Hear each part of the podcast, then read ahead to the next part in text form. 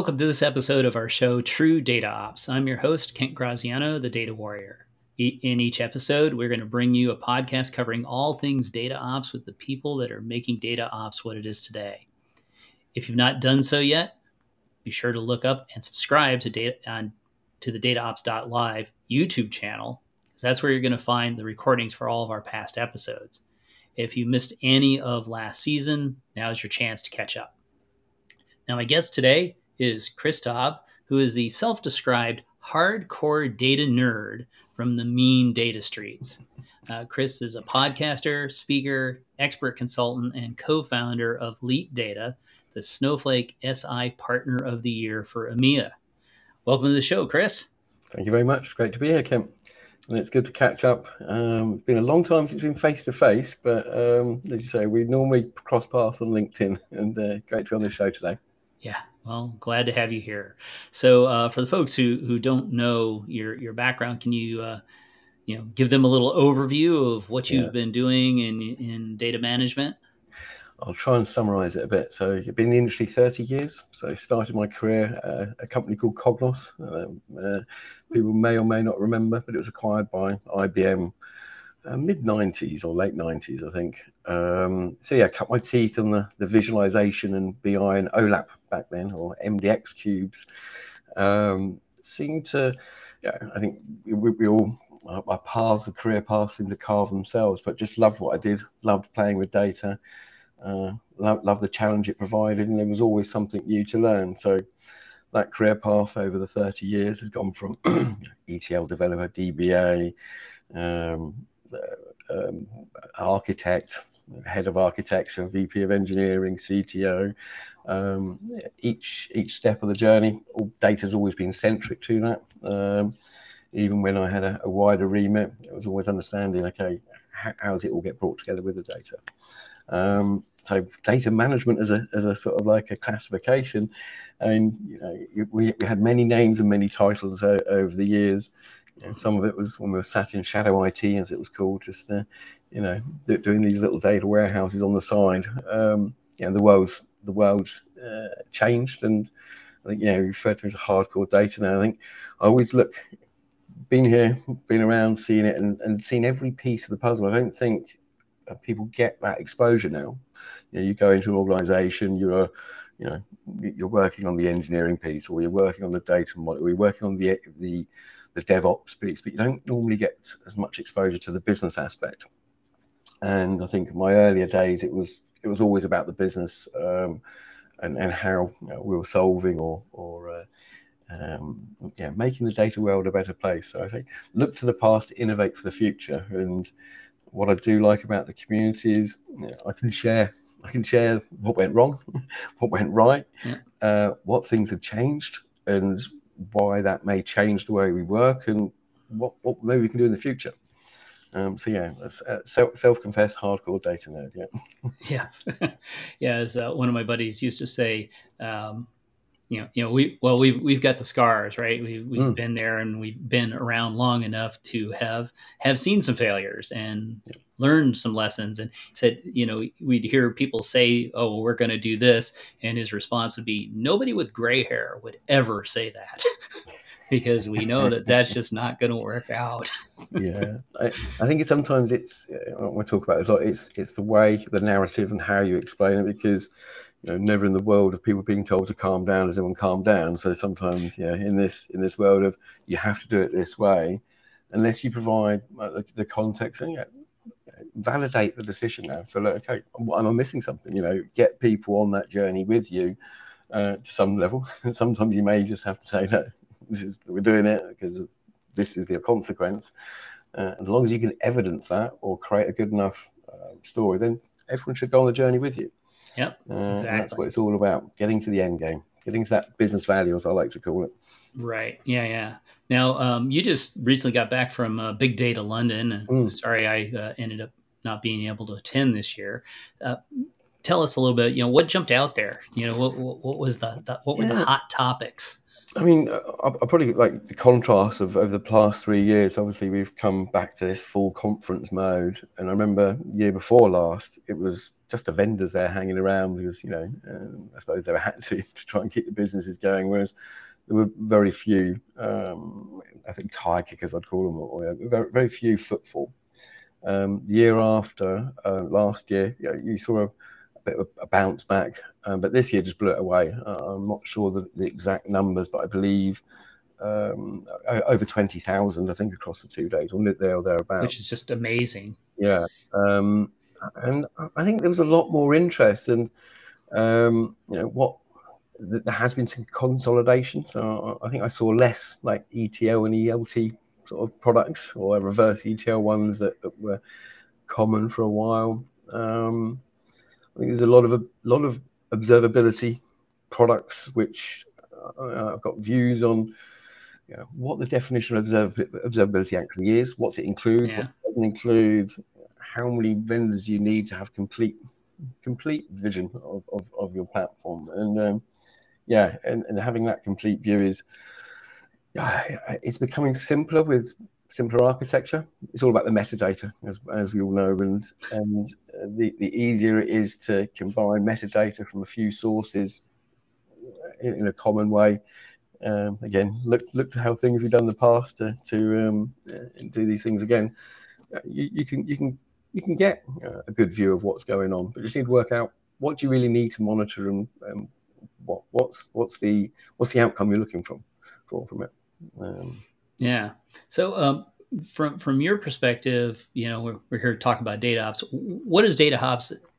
What do you, what is that to you? And you know, how does that fit into this evolving data landscape that includes things like observability and data yeah. quality and all, all the things that you and I have been dealing with in the data management space now for, yeah. for a couple of decades. And I think again, you know, we've looked to see how things are done in the past. You know, we've seen the lean methodology. We saw DevOps in in in the um, you know, the application space, and and it mature.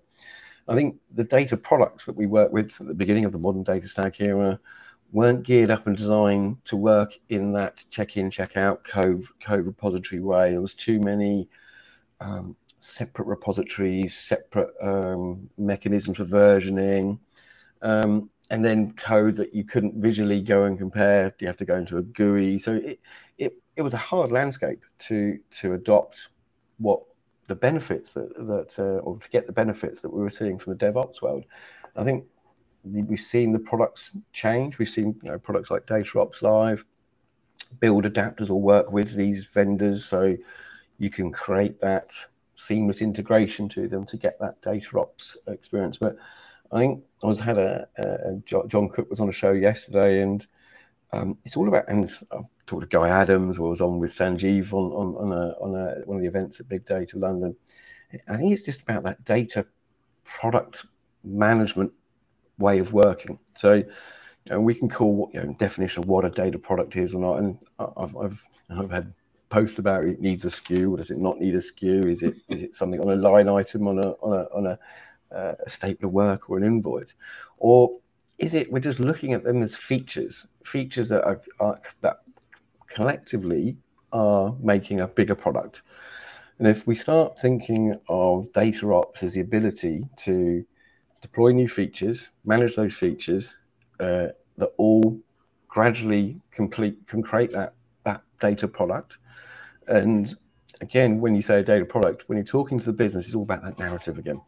So when you're talking to uh, a trade, a trade or something, it's about the algorithm. It's about the the insight, the decision that you're going to get from it.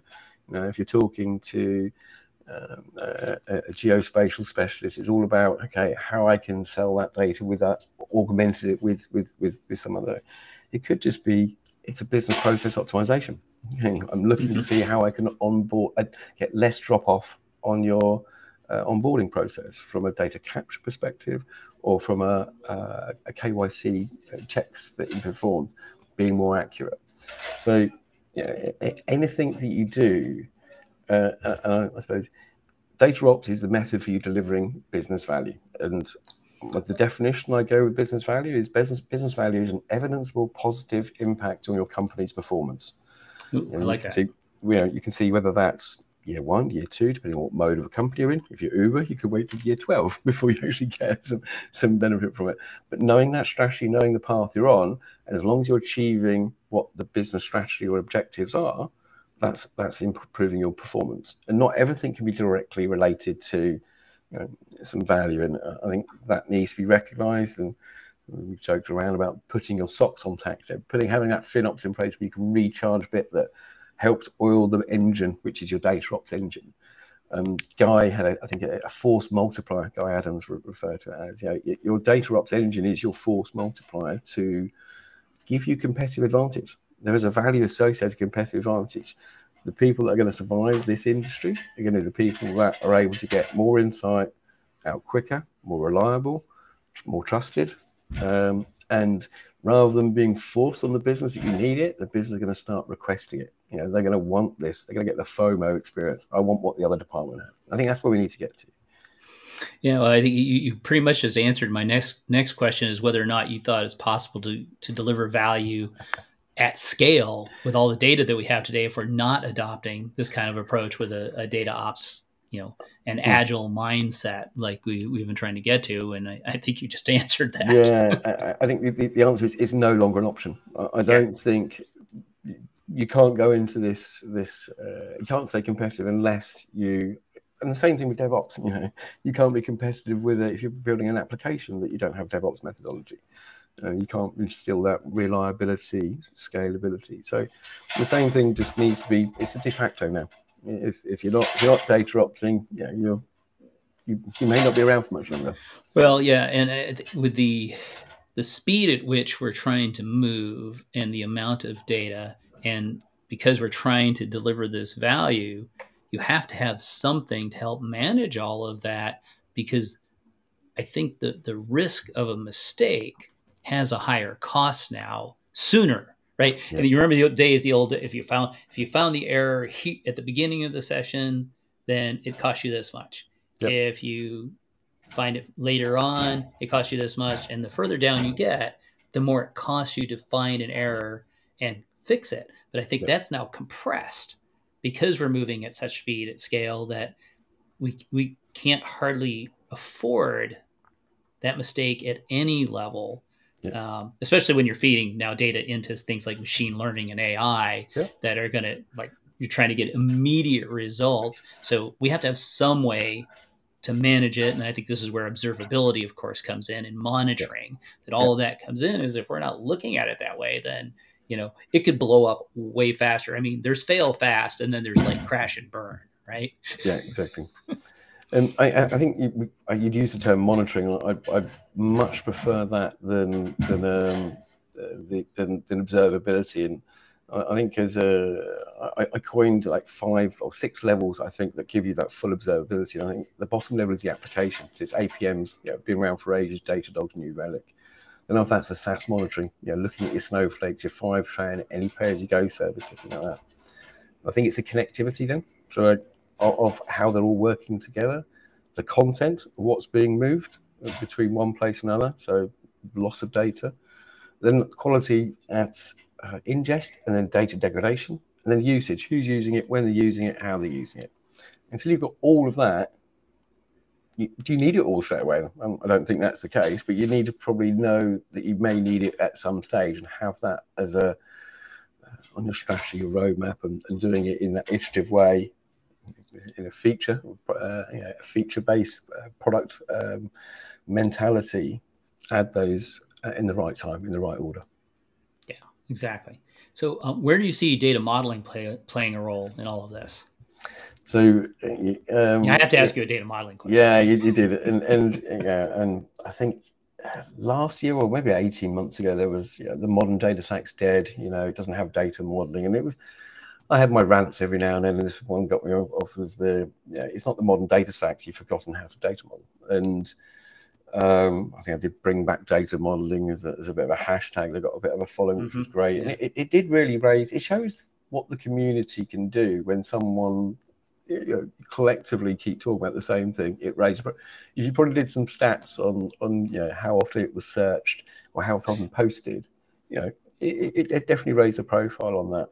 I think the other thing that helped with that is people talk about the single version of the truth, talk about the cost now of all their pipelines, um, li- linking it to generative AI or being able to get more more uh, uh, automation that's created. It.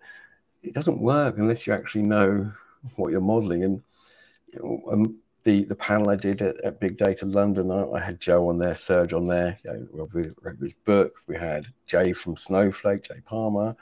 Uh, we had some business, Mike Renwick. So we had a great selection of opposing views, but I think everyone would agreed we need to have a, a logical. The, the data needs to represent the business, and how you physicalize it. You know, there's there's going to be there's purists out there, you know, and and I, I love um, Veronica as well that I know, I know you know very well. You know, yeah. it's about the right. You know, it's a pragmatic approach. You know, she's very, and I, I, love the fact that you know she knows all of them. You know, she knows data very well. It's, it's what's right for you at the right time and based on the right requirements. And very consultant thing to say, but you know, there, there is no one size fits all. But I think we all agree is you need to have an element of modeling, an element of um, physicalization of that model, which should be probably pattern based.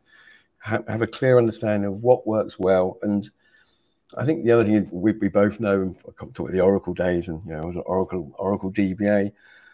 We modeled data to get the best out of the infrastructure, and it, it was that that was the reason we were bound like that.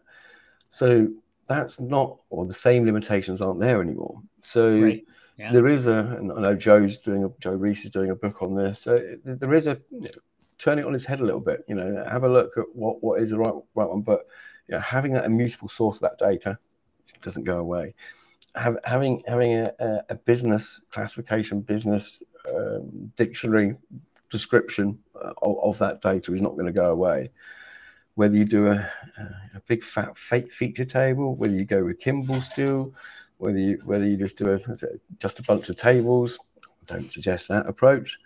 But as an MDT, to, to get something there, maybe right, but recognize that you need to address these things. Don't build on top of sand. Don't don't think you don't have to address it at some stage. So, yeah, um, I, am glad to see it. I'm glad to see um, uh, Serge write a book on it. I'm glad to see that Snowflake are adding more features that you know help with that. The you know, primary key, foreign key constraints that can be applied to it, uh, providing that more of a context. And then the world of generative AI comes along, reads a nice data dictionary. You don't need to go and put that data outside of your your your current source of that data. Let it write the query for you. yeah. yeah. Uh, uh, that actually brings me right into the my the next question about the role of automation and maybe even AI driven, which you you just mentioned mm. for data modeling and data ops and all of that. And part of that is you know data modeling is part and a data model of some sort whether it's conceptual logical business semantic model or a just a physical data model with foreign keys and primary keys that provides metadata necessary if we're going to if we're going to automate any of this stuff because otherwise what are you automating right? Yep yep. So yeah, and I, have I think the more we can automate, and I think probably one of my predictions for for, the, for 2024, what should happen or what may happen is there are only certain amount of businesses out there, and at LEIT we we we'd always like to build something that's tangible that we use internally as our, our LEIT lab or demonstrates you know, what, what, the art of the possible and some best practice. We did one for um, advertising analytics.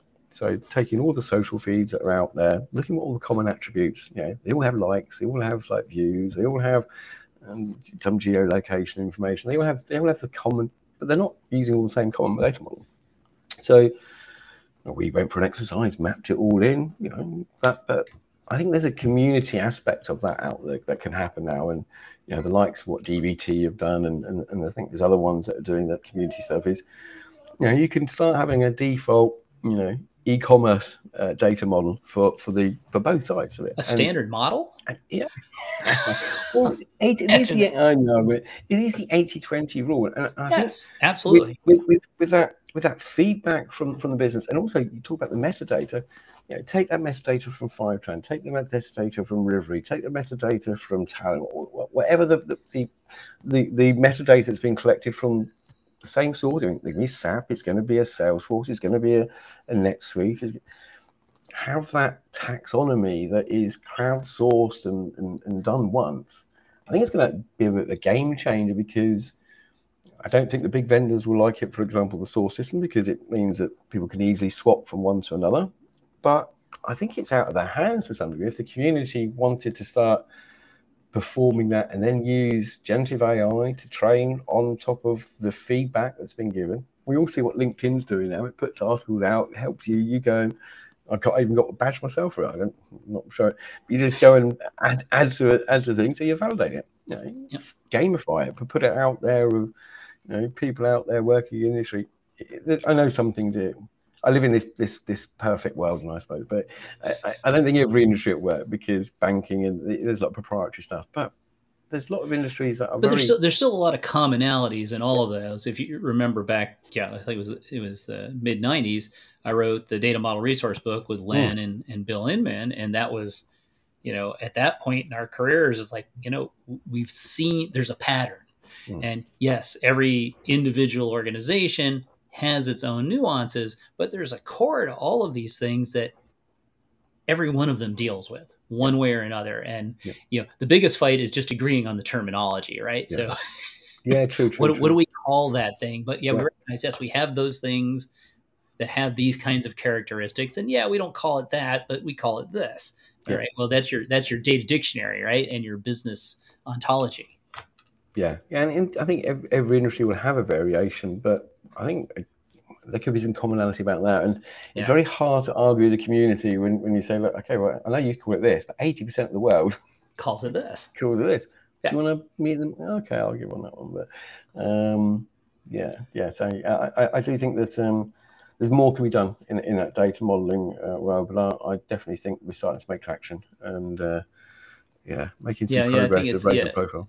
Yeah, if we're going to have automation and, and do these sorts of things, we've got to have some point of reference. It, it just can't be what what would you call it the uh, uh, the bunch of tables thing. Oh, right? which, yeah, JBot, just a bunch of tables. Just a bunch of tables, which mm. is, I think, the original definition in my mind of a of a data lake slash data swamp. Mm. Is yes, we throw it all in there, and it's just we'll, we'll go figure it out. It's like somebody has to figure it out at some yeah. point, and it has to make sense. And if we want to. Yeah streamline things and automate things, we've got to find, we've got to know what the patterns are. And for us, the pattern is a data model, right? Yeah.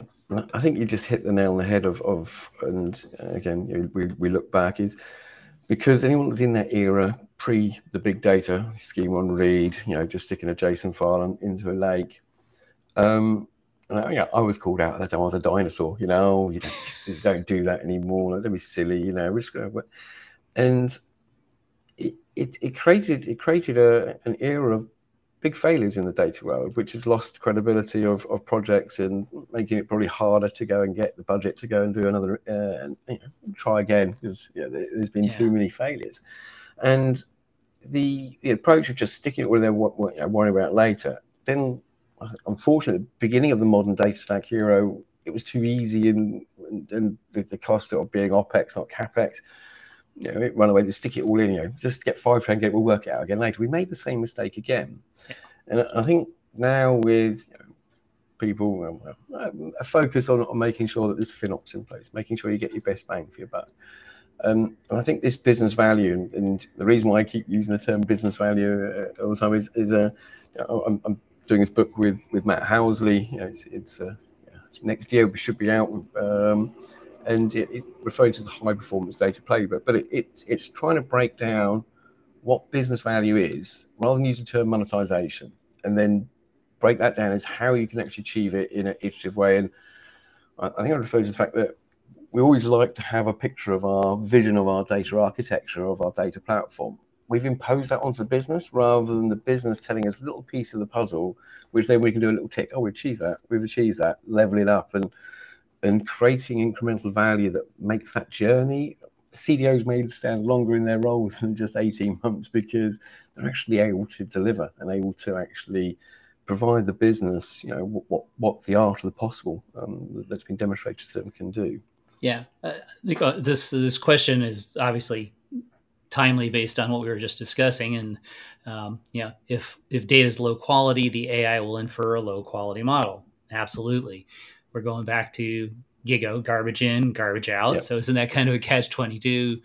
Here our take on it. Am I missing something? No, you're absolutely not missing anything. That's why we're talking yep. about data models and metadata, uh, because yeah, we're gonna look feed data into an AI model, it can only well, I go back to machine learning. We'll go back to machine learning term, right? We learn what we are taught yep. based on the data we're given. And so, yes, if we're giving the model bad data, then the results aren't going to be that great, right, Chris? Exactly. I think it, it's it's about the quality. It's it's quality, not quantity now. And I think what what generative AI has given us, it's given us that speed to view the quality of the data much quicker um, talk about those failures before of, of having um, long projects before actually delivering any value. Um, you can quite easily spin up something, SingleStore or something like that. You go and spin up something on run run a generative AI on your own data, and it quickly tell you how bad it is. Um, so, I I do think that it's created a focus now of we need to have this this you know, this better quality data, and it's having it's generated as having the correct decisions now.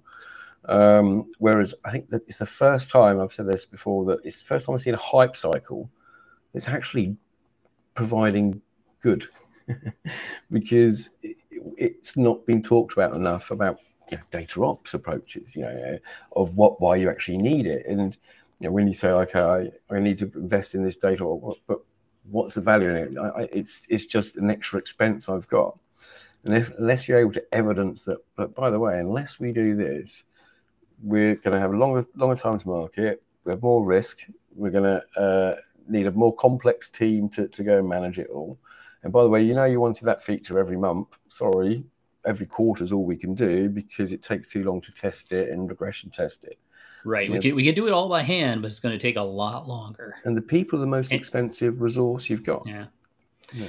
But I think one of the uh, uh, the challenges with with Gen I AI is people assume that because the AI generated it, that it's right. And that goes right back to the question our user just had. It's like, yeah, if, if it's based on poor quality data or unverified data, it may look legit, yep. but not necessarily. Uh, Dan Linstedt posted um, yesterday on LinkedIn an article from a, a friend of his who was reading a chat GPT document about himself and he was reading it and he was going i don't remember that happening and had to then you know iteratively ask questions and eventually got down to the point where ChatGPT said oh i'm sorry what i said before about this was actually wrong and yes the, the url i gave you is not a legit url it doesn't even exist and he had to keep questioning it and bottom line it got down to okay the main premise that was originally presented was completely factually yep. incorrect and not true because the information it found was not correct. And when it went to do more investigation, it discovered, hey, you know, that really isn't correct.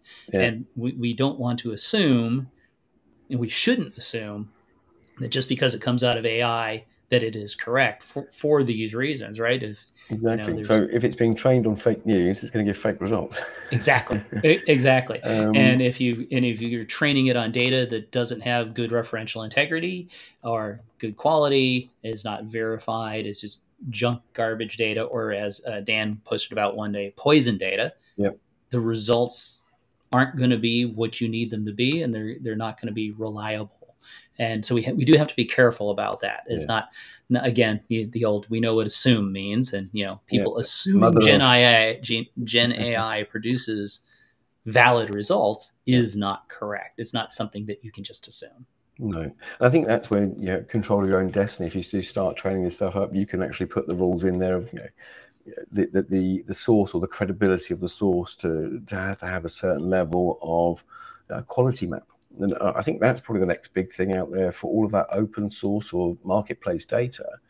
There's directories of them, but who's who's actually given a quality assurance of those ones? And I think that's going to be the next knowledge map out there, and, and maybe crowd people crowdsourcing that quality to verify it. Yeah. Uh, how the, yeah, the the only only way of um, yeah, AI is only as good as what, what we tell it. So. Yeah. Okay. Well, so uh, yeah, we, we've got to wrap up here, Chris. So uh, tell us, uh, you know, what's what's coming up next? Uh, do you have another laid back data meetup coming? Yeah. You know, yeah. conferences you might be speaking at in the next couple of months? Yeah. So um, yeah, so the we do a London meetup um, monthly. Um, they started last year, and I did one. I said they can't wait for the one next month. I think, oh, I'm doing the monthly, so they, they've been a great success. Uh, in the one before Big Data London, we just everyone who everyone was there except yourself, Kent. But um, you were there in spirit, should we say? in spirit. Um, yes. Uh, I was following the. I was looking at the pictures on LinkedIn. Yeah, so yeah. So you'll find that on our website um, under the meetups. Also have our webinars on there as well uh, on, on, our uh, on our um, on our website. Yeah, so we're doing them weekly now, called the Data Value Show. Um, maybe not quite the same quality as this, but we're getting there. We're getting there. Uh, and then um, speaking, so Data Day Texas, um, speaking about my favorite subject, business value. And, and that's January 24th, right? It is, yeah. And in Austin, uh, Texas. Yes, Austin, Texas. Thank you for that. And Lynn Bender, um, who runs that, does a, does a great, uh, great job there. So anyone, anyone in that area, highly recommend it. And then just hot off the press, after the success of Skid 2023 in Verbier, Switzerland last year, we got the, the green light. We're going ahead with that. So Skid 2024 will be happening. So watch this space on that. If you don't uh, already follow Leit Data or myself on LinkedIn, uh, check us out. Um, always some interesting and, and, informative and slightly funny content. Uh, yes, from the mean data streets. Exactly. Exactly. Yeah. Awesome. Well, thanks for being my guest today, Chris, and uh, thanks to everybody out there for for joining, and all of you who said hi to us in the chat. Uh, be sure to join me again in two weeks when my guest will be the self-described data therapist and a certified information privacy professional, Karen Meppen, who's the director of client services at Snowflake SI Partner of the Year, Hakkoda. Now, in between now and then, please join me and Sanjeev Mohan next Wednesday, October 11th, for a live webinar where we're going to unpack the recent Gartner report on data ops.